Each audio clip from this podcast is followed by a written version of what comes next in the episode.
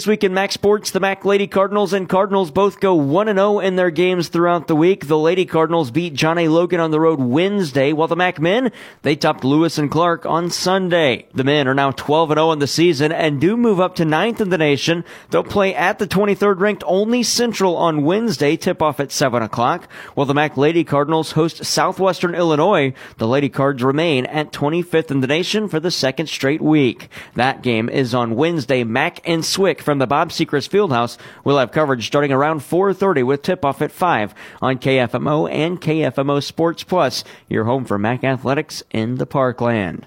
If you're in the market for a car, think smart, think car smart, where buying a car isn't rocket science. You can visit them at thinkcarsmart.com. That's your Car Smart Mac Minute.